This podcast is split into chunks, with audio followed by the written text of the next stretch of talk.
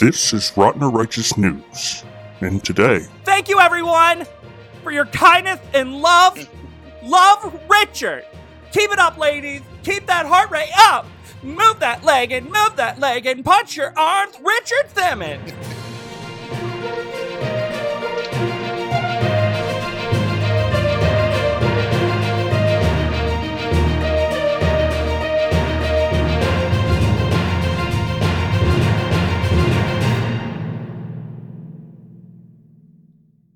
Hello and welcome back to Rotten Righteous News Network, the show that gives you nearly new news that nobody needs to know. This week's episode is brought to you by Adult Diaper Genie because sometimes Is there an adult diaper genie? I, I, know there's one for babies. I imagine you can just use a diaper genie for babies for adults. I think they're universal. Oh, are they big enough? I I don't mean, I know, don't think the adult diapers would be bigger. dude. It would surprise you how Maybe many how many diapers you can jam in a diaper genie. I just imagine that you could use Oh a regular size diaper genie for an adult, but you would just have to change it more often. Yeah. I'm Zach Geiler, your anchor, with along with my co-anchor Scott Judge. whoop whoop. This week we've got we've got lots of stories, but first, I think we need to go to the world of sports. As we mentioned a couple of weeks ago, Ohio State kicks off against Notre Dame this Sunday, Saturday. This Saturday. It's not a professional sports team at 7 p.m. or 6 Central. Now, people ask me, Zach, who are you going to be rooting for in this game? Well, Ohio State. You, that's a dumb question. You should never ask, who am I going to be rooting for? I don't even care if it's like a game between Purdue and Penn State. Zach, who are you rooting for? Ohio State. I hope the Buckeyes crash into the Purdue game and just take over. Now, people go, Zach, dumb question. Don't be dumb, people. Don't be Zach- dumb. are you worried about Notre Dame coming in? They're the underdogs. Do you think that they have a chance? Well, dear friends, I'd like to remind you about the last time Notre Dame played a team with the initials OSU back on January 1st, 2022. The headline from sportsnaut.com is from Matt Johnson. Twitter reacts to Notre Dame blowing a 28 7 lead in stunning Fiesta Bowl loss to Oklahoma State. The Mark- Marcus Freeman era for the Notre Dame Fighting Irish started off with a bang, leading 28 7 in the Fiesta Bowl against Oklahoma State. But the Fighting Irish will now remember Freeman's first game as another embarrassing moment for the program. Things looked promising early for the Fighting Irish. Jack Coan led a five play, 75 yard touchdown drive to begin Saturday's action after Notre Dame generated a takeaway on the Cowboys' second offensive drive. The Fighting Irish turned it into another touchdown in a 14 point lead. Things looked even more promising in the second quarter after generating another three and out from Oklahoma State. Just 11 plays later, Michael Mayer found the end zone for what seemed like an insurmountable 21 point lead. Notre Dame had every reason to be confident, even without their safety Kyle Hamilton and top running back uh, Kyren Williams. Since 2014, the Fighting Irish held a perfect 79 and 0 record games, which they led by 21 points. But things started to go downhill right before halftime. Oklahoma State covered 75 yards in 39 seconds, making it 28 14 before the half. On their first drive of the third quarter, the Cowboys delivered a 12 play, 87 yard scoring drive to make it a 28 21 game. Another Notre Dame punt pinned Oklahoma State inside its 12 yard line. But once again, the Cowboys covered 80 plus yards to tie the game. The Fighting Irish went three and out on their next series. With great field position, the Cowboys covered 36 yards to set up a go ahead field goal, then turned a Coan interception into three more points, and then made it 37 28 with 2 minutes and 16 seconds remaining. While the Fighting Irish finally found the end zone, snapping a nearly two quarter scoreless drought, they could never recover, or they couldn't recover their onside kick, as Oklahoma State celebrated its unbelievable comeback and a 37 35 victory. The college football world lit up Notre Dame for its horrific Fiesta Bowl collapse and another New Year's Six Bowl loss. Here's what Twitter had to say as Notre Dame lost their last game to a team with the initials OSU. About they're about to lose two games in a row to the teams with the initials OSU. Now, keep in mind, Oklahoma State is not the OSU. They really should change their initials. I think they should put like a silent W in front of Oklahoma. They that would work. they should be like the Oklahoma Pokes University. Haley McGoldrick wrote, After watching this game, I'm not really sure if the Lord himself is even a Notre Dame fan. The play calling is a sin. I like that because Notre Dame calls themselves God's team. hmm I'm pretty sure David didn't go out to his fight against Goliath, score a stone throw into the, the forehead of Goliath, but Goliath pulled the stone out at the last minute and hurled it at Joseph, knocking his head off. If you're God's man, you're going to win. Notre Dame, you're nothing but, but, but Satan. You should be called Satan Dame. Tom Fernelli wrote, For real, Notre Dame needs to block the Fiesta Bowl's phone number. Reddit College Football posted Notre Dame's offense has opted out of the second half of the Fiesta Bowl. Barstool Irish wrote Notre Dame's football is bad for my mental health. And finally, Dave Portnoy wrote New Year, same old Notre Dame. So, they may be walking into the shoe this Saturday with a bad taste in their mouth, but it's only going to get just a little bit worse. I know I don't like to leave the world of sports or, or like to spend a lot of time in the world of sports, but I, I, I've got to go back to the world of sports and just dip my toe in again because something momentous happened literally today over in England, Scott. This Mm, story's from Haven't heard this yet. this story's from the BBC from eight hours ago. As we're recording this on August 30th. The headline reads World Gravy Wrestling Championships return after two year break. See, my hearing's getting bad. Did you just say World Gravy Wrestling Championships? Yep.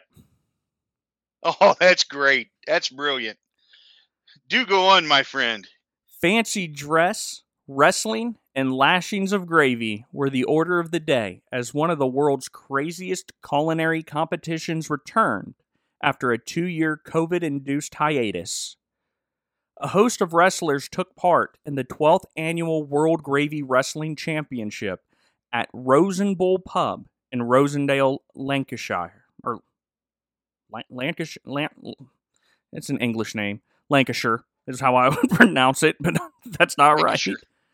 Lancashire Anyway, that place that had some gravy today. on Monday.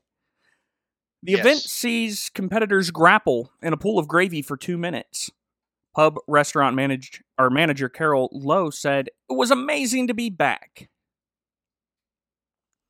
The charity event, which raises funds for East Lancashire Hospice, was canceled in 2020 and 2021 due to COVID restrictions.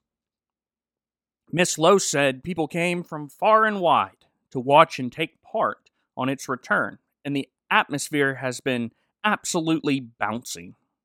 It sees competitors wrestle in a pool of gravy for two minutes, with points being scored for fancy dress, entertainment value, and wrestling ability.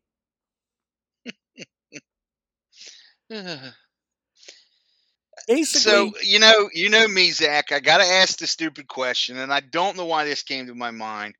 But are we talking beef gravy or chicken gravy?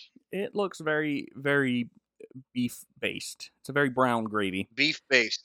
Okay, brown gravy. Basically, basically, people come in fancy dress, men and ladies, and they wrestle in gravy and get eliminated as the day goes on. Miss Lowe said, "It's very messy." The men event was won by Lloyd Clarkson, with Imogene Young taking the women's title.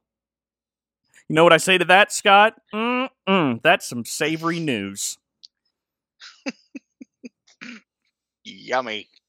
So basically, people get dressed up, and uh, they just they just waller in some gravy for a while for a good cause. So are they like uh, in tux, suit and ties, evening gowns? Well, let's see. Let me try to explain this. Uh, how can I? I? I see one man in a very low cut sundress battling a shirtless man in a pair of slacks. Uh, another man is in a wrestling onesie with the Union Jack on it, the flag of, of England, and he seems to be Ah. wrestling a man in wizard's robes and high heel shoes. Um, yeah, so you, apparently fancy dress just means you dress unusually. Unusually, yeah. So I'm surprised ESPN didn't carry this. Yeah, I know it's it's a shocking thing that this should have been all over the the, the sports news headlines everywhere. Hmm. So now I don't want to leave England just yet. So let's go to our, our next news story. This is from Fox News, published on August 22nd, 2022.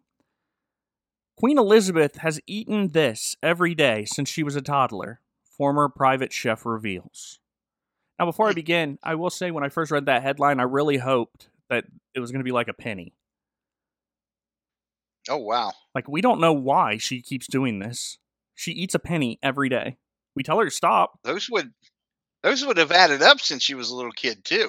I know. She probably has close to $4 and change in there. So I my first thought was a dill pickle. I don't know why.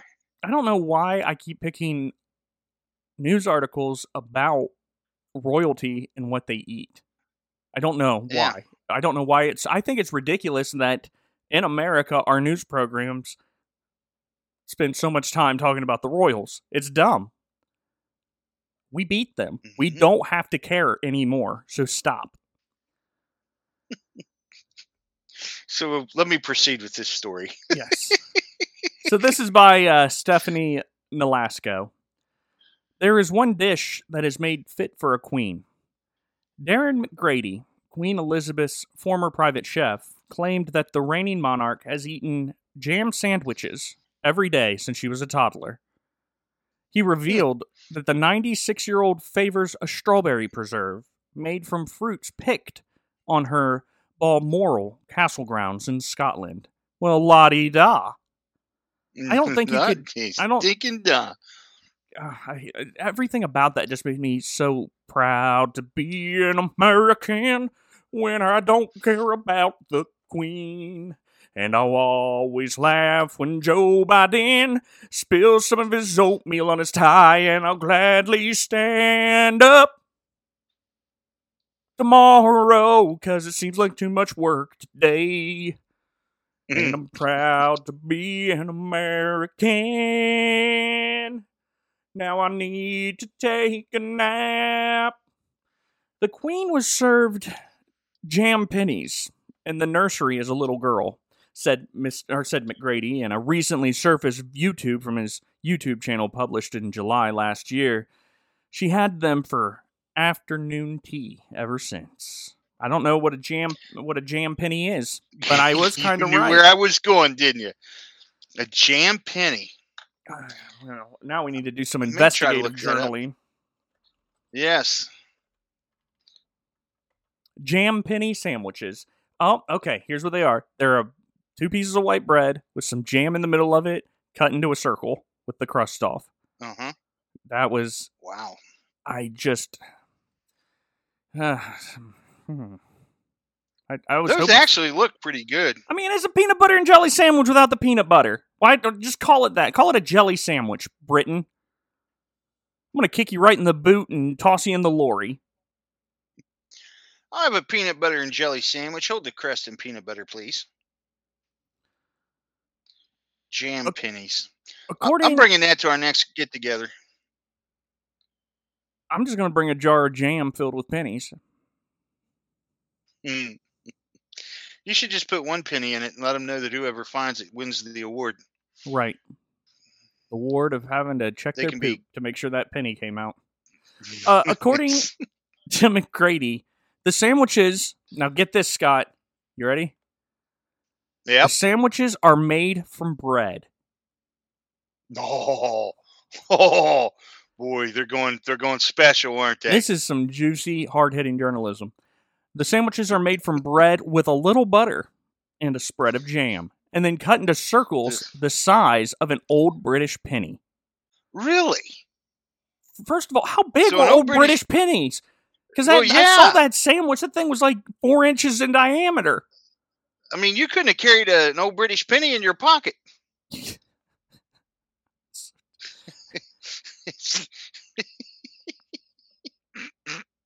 So dumb. Imagine how big the cash registers had to be. Had to be huge. in the parking meters. Imagine how big the slot for the parking meters. Their pennies were the size of CDs. Hey, Mommy, can I have a penny? Can I have a penny to ride the horse? Sorry, you are, son, it's too heavy for you to carry. Never carry. to lift with your knees. You don't want to have. You don't want to have penny back like your father. so dumb. Oh goodness. As part of the genteel Ah. tradition of afternoon tea, McGrady, who was a chef to the Queen for 11 years, also revealed the monarch's solution to a familiar quandary for British scone lovers. Oh, thank goodness. I have been tied up in knots about quandaries regarding British scones. I'm so glad I can Uh-huh. finally I can finally get this off my chest. She she answered the question. When you eat a British scone, which for all I know may be what they call jelly filled donuts. I don't know. Ever since we watched that documentary where they called cookies Oh. crackers, I don't trust anything from Britain or Yeah. anything anything British. But anyways, when you're eating a British scone, which again could be anything from like a, a pastry to a leg of lamb, for all I know, you you put jam be a walnut first, shell. jam first or cream. What are you putting on your on your scone? Then you Jam. are. You might as well just call yourself Elizabeth. Get yourself a crown, Oh, big yeah? boy. The queen was Oh, always jam first. He said in a separate video that some poor reporter had to watch and then write an article about. The jam went on, followed by that delicious clotted cream. You know what doesn't sound delicious? Jam with clotted cream. No, the words clotted cream. Mm-hmm. Just something about you Yeah. know I, I've never once heard someone refer to anything as a clot and me go, oh man, my mouth is watering. That sounds delicious. Is that a deep vein thrombosis or uh, what are we dealing with here? As well as the preserve, Elizabeth has always been partial to fresh strawberries. Well, who isn't? They're like, what is the point of this article? There's a war There going on in Ukraine. Ukraine.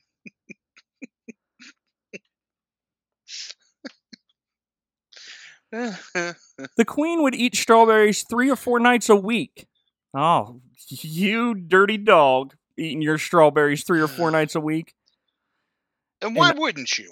And Balmoral, if they were in season. Scott, I eat strawberries three or four nights a week. I like strawberries. They're good. They're cheap. They're delicious. I love strawberries. I haven't had one in a while though. Um, So she only eats strawberries when they're in season. However, woe betides anyone who tried to give her out of season berries. A January batch at the supper table would mean off with your head, joked McGrady, who then said, Of course I'm just joking. oh no, Elizabeth, put the knife down. Besides that, it's not clean. I spread your jam with that. In all seriousness, how many people do you think Queen Elizabeth killed? I think she's probably murdered at least six or seven. I'm surprised, really, that. Philip's still walking around. I thought that dude would been been off Done. ye- months Yeah. ago.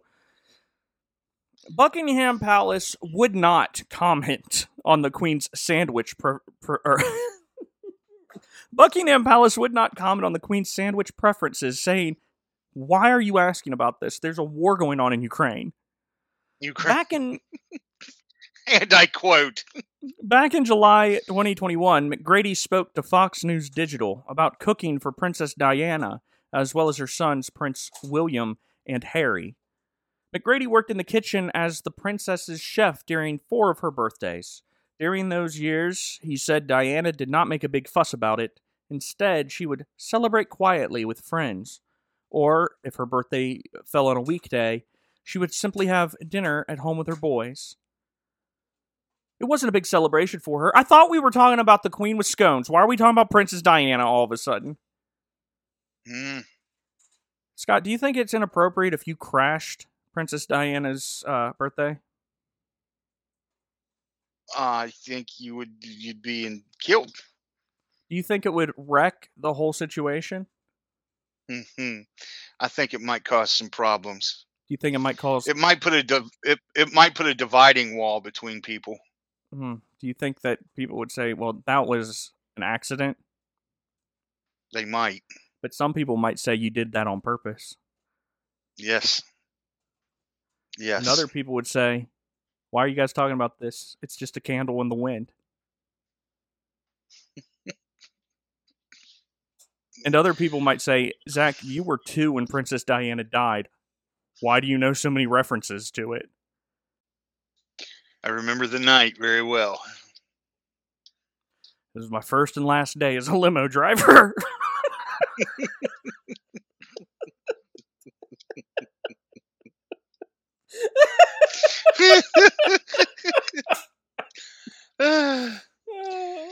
uh, license revoked that night. Ah. what a terrible thing to say, Zach. What is wrong with you? It's horrible. Oh. Let's keep talking about Diana's wedding or birthday. Why not? It wasn't a big celebration for her. She would maybe, on her birthday, go somewhere like San Lorenzo restaurant with a friend or just have a quiet lunch. Do you think if you're a private chef for somebody and they go to a restaurant, that's like a slap on the face? Yeah, I would think so. Because I mean, even if you're gonna, you know, how do you even say, "Well, I want to try something different"? No, no. It, would be a slap. I already warmed you up. A can of Chef Boyardee, Diana. I'm using all of my culinary. I, I if you were care. a personal chef? No, I'd take the night off. In the evening, she would usually, more often than not, shower or have a bath and just throw on a white towel and robe, towel dry her hair, pop into the kitchen and say, okay, ready for dinner. And I saw it all from this little tiny hole I drilled in her bathroom wall, said the chef. What a creepy thing to say. I the, I just read the one of the creepiest sentences I've ever read in, on the history of this show, and you just did not react to it at all. That's because there's no way that was actually in the article. No, he said she would maybe have her, or no, uh, in the evening she would usually more than often, or more often than not, shower or have a bath and just throw on a white towel and robe, towel dry her hair, pop Yeah. into the kitchen, and say ready for dinner. Yeah, that's Yeah. that's the that's the creepiest thing I've ever heard a chef say about anybody. that is weird. Why do you know that much about maybe her? She, may, maybe she had a thing for the chef. Well, I'm looking at him now. Why else would you do? he looks like the Pillsbury Doughboy's grandpa, so very well could be the case. Yeah. Why else would you do that though? You know. I don't know. I mean, if the dude's like living in my house, I come into my kitchen in my underpants all the time. But would you show up in nothing but a towel? Yeah. It was very quiet, very sort of low key, McGrady added. I think she was like most women, that it's another birthday and I don't want to celebrate getting older. Don't worry, she won't have to. Despite her reserved attitude, McGrady joked that Diana's birthday served as one of his busiest days of the year at the palace. It was the most energetic workout I ever got in that kitchen on the second floor. McGrady laughed, nothing that it wasn't, or noting that it wasn't exactly because he was rattling pans in the kitchen. That has to be a euphemism for something. mm-hmm. All gets Ever- back to the towel. every five minutes, it was one of the charities or a friend sending flowers. So I'd have to run downstairs, open the door, take the flowers, bring them back in, and upstairs, and the doorbell would go again, he said. The Eating Royally Recipes and Remembrance from a Palace Kitchen author added that if the princess were still alive, she he believed she would spend her day enjoying time with her grandchildren, especially her granddaughters. The princess always, always, always wanted a little girl, he said. She held my daughter Kelly as a baby just after my wife Wendy and Kelly came out of the hospital. She just really, really wanted a little girl. I think she would have been spending as much time as possible, certainly with Charlotte and hopefully Lilibet too. Just having a fun time with those young girls. The boys as well, obviously, but she loved little girls. Someone needs to arrest this man. Yeah. Now, last week I challenged Scott with doing anything for this podcast. Just anything. And oh, he and said, I showed up big. he said, challenge accepted. I showed up big. And over the week, he sent me two articles. And so these are Scott's picks. And uh, I don't know what it says about him, but it says something. this first one is from the AP News from August 26, 2022. Headline Always wanted to hit the gas. Blind Michigan judge drives. This is my favorite of the two, by the way. Mount Morris, Michigan. A blind Michigan judge went for a drive, and a sheriff rode shotgun. the sheriff it's a great said, opening line. Never in a million years has I been more afraid in my life. Afraid for myself, afraid for pedestrians. What are we doing here? We're all gonna die. As a hundred people watched, hopefully behind a very secure barrier, Richard Bernstein of the Michigan Supreme Court drove a car on a dirt track Tuesday at Genesee County Fairgrounds, northwest of Flint.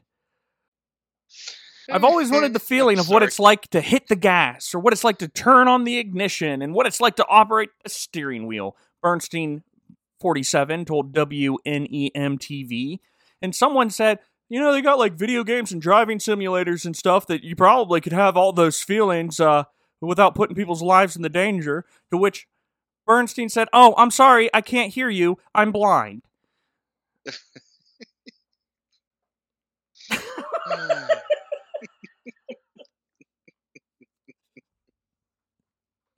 I think this is great. Sheriff, People living out their dreams, Zach. Living out their dreams.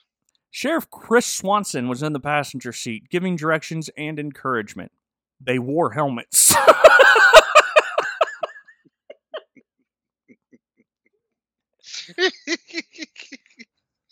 you know, writing finesse, sometimes folks will put in these long, majestic sentences. Here we've got a subject, a verb, and a direct object. They wore helmets. Straighten it out. Soft left, soft left, Swanson said. Oh, please, please, tell my wife I loved her. Please, stop the car. The other pedal, the other pedal. Please stop. Ow, it burns. It burns. The fire burns my legs. This is terrible. Ow, ow, ow. Please stop the car. You're just making it worse. Please stop. Please stop. Please. St-. Ugh. Don't let the fake fire kill my friend. Swanson said. No, really, he said he's doing it. Bernstein, who is seeking re election in November, doesn't let blindness discourage him from certain goals. He's run more than 20 marathons backwards. My whole life. It didn't say that. He wasn't actually in the marathon, but he was running at the same time. Just Yes, yes. My whole life I've loved making Technically, he people was on a treadmill. Yeah. My whole life I've loved making people's dreams come true, the sheriff said. My whole life I love making people's dreams come true, the sheriff said. I love seeing joy on the face. And I've seen it the last two hours driving him up here. What a. What a. And here's my question: Why didn't the sheriff just go ahead and let him drive up there? I mean, you're the sheriff. Just turn your lights on and go. Oh, but wait, Scott. There's more from you.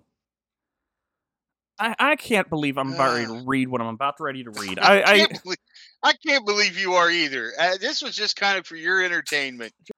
This is from Ripley's.com. How Ripley's came to acquire a mammoth nipple from Ripley's Huge. Believe It or Not, August 18, 20, 22. It must have been cold when it died, archaeologists said, as they.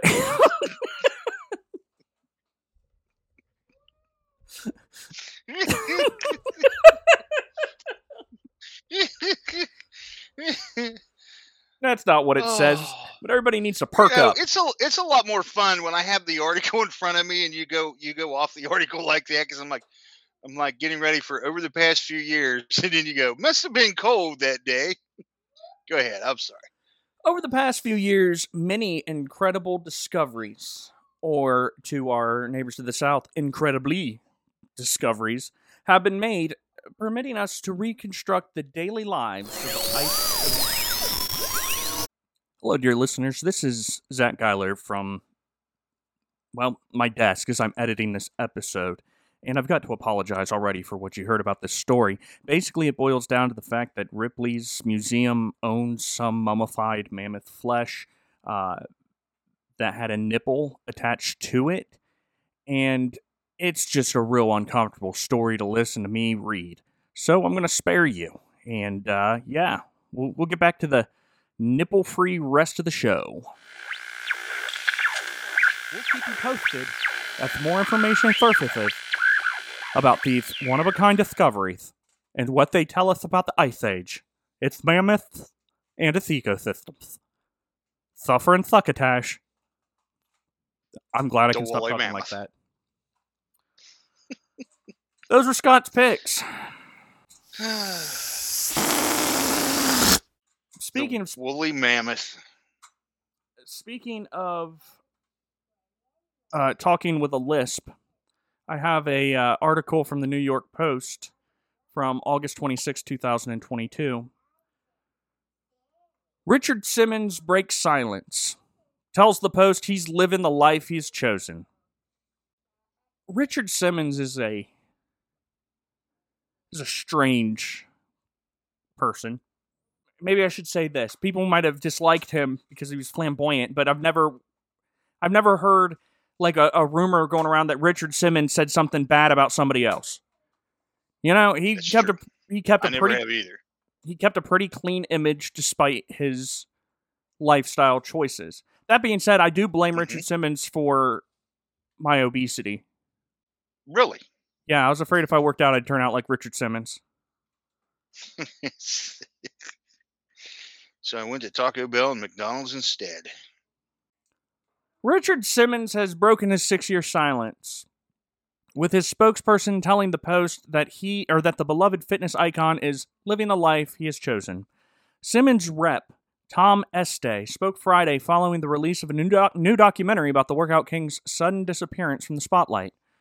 Richard is eternally grateful for the continuous outpouring of love and gratitude he has received from across the globe, Estey told the Post. He is happy, healthy, and living the life he has chosen to live. On Wednesday, Simmons, 74, published his own short note to Facebook, simply saying, Thank you, everyone, for your kindness and love. Love Richard. But if you know anything about Richard Simmons, you know that when I read that, I read, Thank you, everyone, for your kindness and love. love Richard.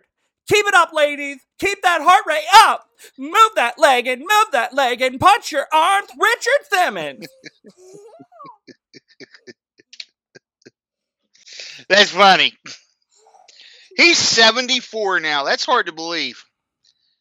Estey confirmed the message was personally composed by Simmons and uh, was his first public correspondence with fans in six years.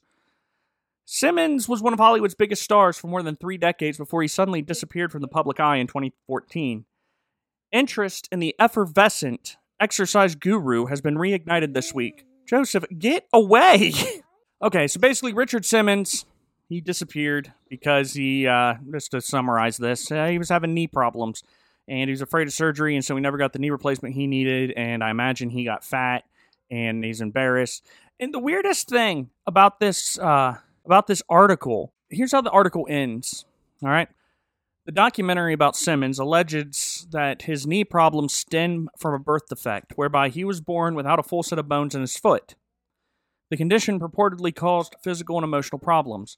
Despite the reported health struggle, Simmons, who has always been an introvert, is now seeming to relish his retirement, enjoying a quiet life. You know, him being an introvert, I guess maybe that might explain some of his off the wall behavior. So yeah, Simmons is just an introvert, and that if there's one thing I can say about Simmons throughout the years, he was always very low key, uh, very reserved, uh, just very, very quiet, very quiet. I mean, to himself, had a hard time interacting. All right, one last story for you to cheer you up. This was published on August 24th, 2022. Kim Kardashian beats Hillary Clinton in a legal knowledge contest. Kim Kardashian schooled Hillary Clinton in a test of legal knowledge in an episode of Clinton's upcoming Apple TV Plus documentary series, Who Cares? We Know You're Not Going to Watch It, according to recent interview with People magazine. The former Secretary of State went toe to toe with Kardashian, the reality TV star and criminal justice reform advocate, in a pop quiz on criminal law issues like use of deadly force in self defense. Kardashian, who last year passed the baby bar exam, which I, I, assume that has to do with the baby Ruth and eating it, uh, after completing her first year in a law apprentice or apprenticeship program, beat the Yale law graduate 11 to 4.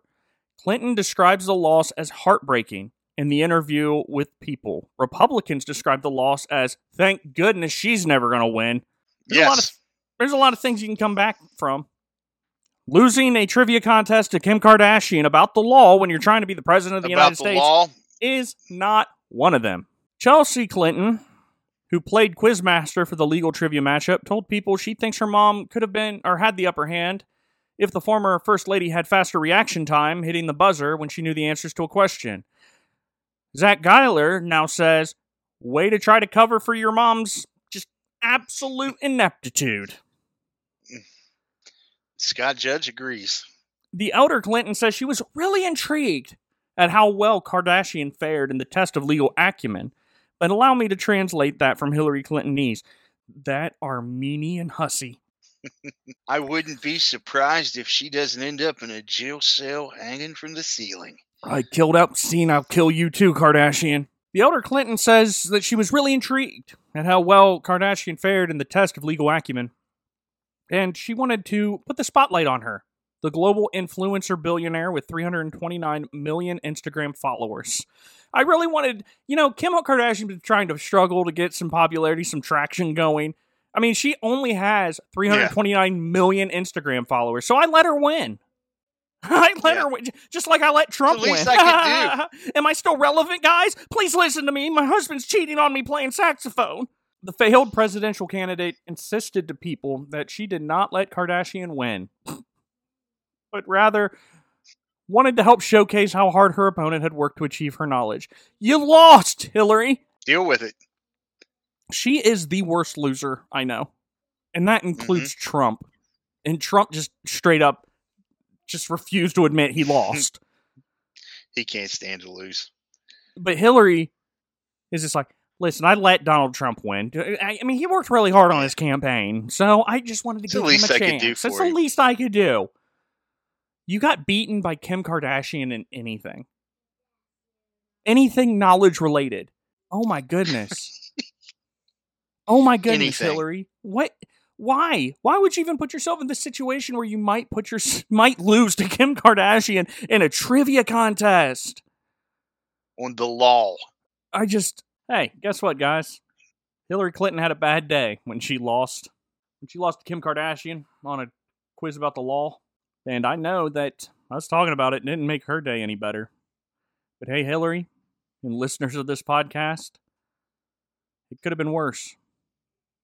Like this story from Michael Farquhar's book, Bad Days in History, a, gl- a gleefully grim chronicle of misfortune, mayhem, and misery for every day of the year, which comes to us from September 1st, 1904. They were once the most abundant birds in North America, teeming among the virgin forests east of the Rockies. Samuel de Champlain reported their countless numbers in 1605. While Gabriel Sagard Theodat wrote of the infinite multitudes. Indeed, it was said that a single flock spread over a mile might take several hours to fly overhead. But within three centuries, the passenger pigeon was extinct. The gradual loss of their forest habitat was only the beginning of the passenger pigeon's demise. Mass slaughter ensured it. The bird's natural inclination to roost closely together when their evening chatter could be heard for miles around, and their sheer mass often broke tree branches, made them especially easy to kill. Hunters could net hundreds of thousands at a time, which were then sold cheaply to city markets or even ground into fertilizer. Towards the end of the 19th century, people finally began to take note of the passenger pigeon's plight, but conservation efforts came too late. To reproduce successfully, the social animals needed to be among their large flocks of companions. And since those communities had all been decimated by the end of the century, the few stragglers left in captivity remained essentially sterile. Martha, a resident of the Cincinnati Zoo, was the last of this once thriving species. When she died on September 1st, 1904, the graceful passenger pigeon was gone forever. All that's left now are Martha's stuffed remains, kept in storage, along with her preserved insides at the Smithsonian Institution. Oh. How long have they been there? I don't remember seeing those the last time I was there. Granted, that was 30 years ago. They're in storage. Nobody cares about oh, Martha. Oh, they're in storage. Ugh. Hey, good night, everybody.